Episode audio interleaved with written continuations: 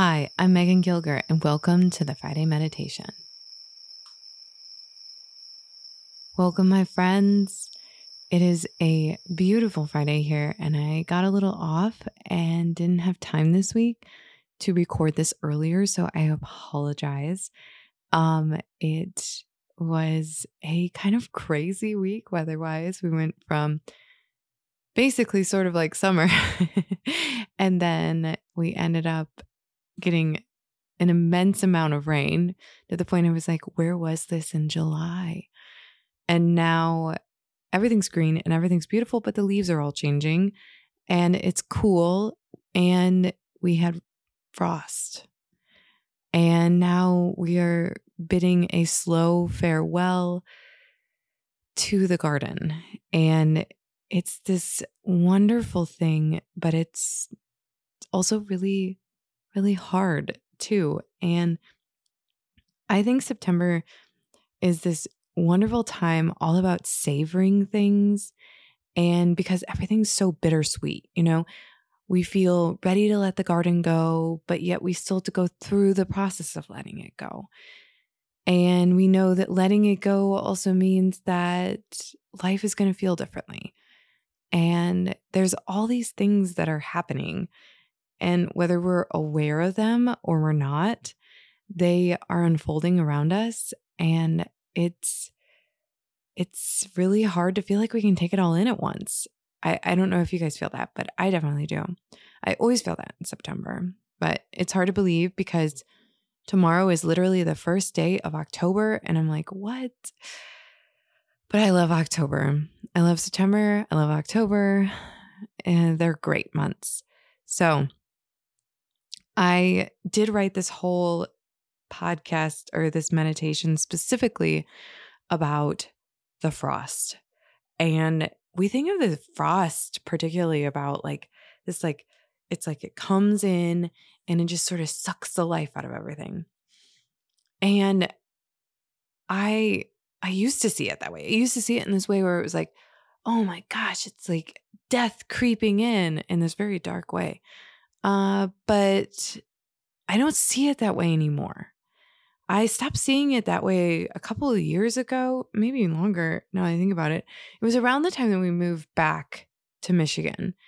And I remember this morning, my son had been sick and he was little and he he had croup and I put him in my the carrier because the doctor was like, you know, take him outside get the cold air in his lungs. And so I took him on a morning walk, and it was probably at like 7 a.m. because he we'd been up all night and like, you know, that scary sound. If you're a parent, you know it. And I, especially with a young baby that's like seven months old, it's very scary. And so I put him in the carrier, and we were living at that time on a peninsula, and it was right on the water. And it was the first night that we had a frost. And I bundled up, walked him outside, and immediately he felt so much calmer. It was like the cold air brought life.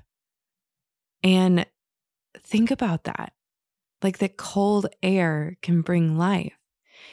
And I looked all around me and felt this like renewed sense of like gratitude of the cold instantly in that moment but then I also felt this new eyes to everything around me. The whole, all the grasses, everything. There were horses out in a pasture. And as they were walking and running through the field, you could hear a new sound underneath their hooves where it was like this crunching. And it was just all new and it felt alive. And I've never before that thought of frost and freezing and cold in a way that brings life. Have you? I don't, I, um, I, it really reshaped a lot for me. And so I started seeing it a it was it was a transformation experience for me. So some of this meditation comes from that very idea of shifting this idea and understanding what all of it means and having this bigger picture to it, I think that's really important because I think it's hard to let our gardens go, even when we feel ready. And it's hard to watch the landscape change, even if we're really excited about putting on a sweater and a pair of boots. It's still, it's still bittersweet, you know? So today's meditation is called The Frost. In these late days of September, while we sleep, the cold wind will sweep over the land. It will first begin in the valleys where the fog settles early in the season. Then it will arise just like the tulips rose from the snow in the spring. It will come creeping in with its freezing touch up the hill and float its fingers over the leaves of the plants, the trunks of the trees, the petals of the flowers. And then it will leave the tops of roofs with tiny, perfect ice crystals with the ease of breathing. Every inch of the landscape we can see will be encased by the frost, and a deep cold will signify the true beginning of fall. We will wake to a world told to sleep now and wait till the warmth comes again after the winter and the spring rains. This will be when we really see the maple begin to turn, and soon enough, all the trees will know the time is now to show the colors that a season created. When all is green and lush, it is hard to imagine the rising in the golden and browns that the frost will leave in her wake. There is a bittersweet flavor to these days in the fall when we dance with the endings of all the things that have brought us such immense life and abundance, while slipping our hand into the routines of the colder days, like quiet walks where we can see our breath in the air. It can feel quite confusing to feel oddly comfortable with the impending rest it promises and the pain we feel as we thank the plants for their hard work. As the frost slips in and tells summer to head home, I let go of an old me, but in turn discover a new one that desires and needs the dormancy of winter and the awakening of spring. I have learned that frosts are not bad. They are the beginning of something new. They are a time to change ourselves, shed what no longer is needed, and sink into the places that we haven't tended to while our days have been spent in the warm winds of summer, soaking it all in. Are we much different than the trees then? No, not at all. The garden may be heading to bed as the fall creeps into the soil and the leaves age and the final fruit turns, but it is a time of opening, healing, and restoring.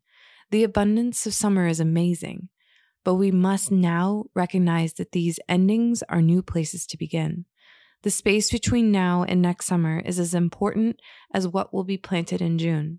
Summer is simply the show of what work was done in the depths of these incoming cold months. In a week, that can feel like a lot of endings. I find myself in immense gratitude. I'm taking stock of what the garden has given me this year not just in herbs for warm cups of tea on the coldest nights in January, but in wisdom. The things that are unseen in the height of summer, but hang on the blossoms of the sunflowers and the dangling pods of the beans. The things when I laid fresh soil last fall, I had no idea I would discover under the leaves of the squash. I try to remember those things now, like a loved one I miss dearly. I think of not how they looked, but the way they made me feel and the lessons they created in my life. Each year I say farewell to the garden, I become more able to recognize just the sort of gifts that sat invisibly when I gathered a bouquet of zinnias, or that lingered at the bottom of the basket under the weight of the tomatoes. It was there, and I now am holding these things more closely than anything else from the garden. These lessons become clearer the more we work we do together. The more I listen and tend with love and respect, the more it gives back. Waking in these mornings when the crisp air fills my lungs, I will be just like the garden, too, reminding myself that resting is coming and that it is not just forced, but possibly the most important thing in life. I will find the frost as a moment to sink into my roots and begin to prepare for the depths of winter and the storms it will bring ahead of it. A frost simply is the opportunity to set new intentions and new patterns and begin the process of settling into new seasons in order to try on new versions of ourselves that so that new things can bloom when we are awakened once again. I don't know about you, but I think that that is such an important way to look at frost because we want so easily to just, I don't know, let it be this thing that I, I guess you could say just sucks everything away. But it doesn't. It doesn't at all. And I, in fact, it brings new life. And I don't know about you, but the air after the frost may be my favorite air of all. It's crisp, it's clean, it's smells of snow. If you know, you know, it's precious. And in the height of summer, when it smells of humid air, I do find myself truly missing that crisp, clean air that comes after that frost, where it still smells of the earth. It still smells of plants. It still smells of the flowers and just all the textures of the earth. But it has that clean feeling to it. I don't know how else to put it like a new beginning, like a clean slate, like it just washes it away or something. I don't know what it is, but it speaks to me. And that bittersweet, savoring flavor of September, I hope you've spent a lot of time in that because it's important.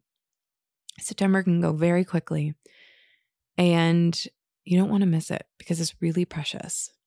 Okay, my friends, I hope you found this incredibly helpful. Make sure you sit down and write down some of those lessons you found in your basket. Until then, my friends, I'll see you out there.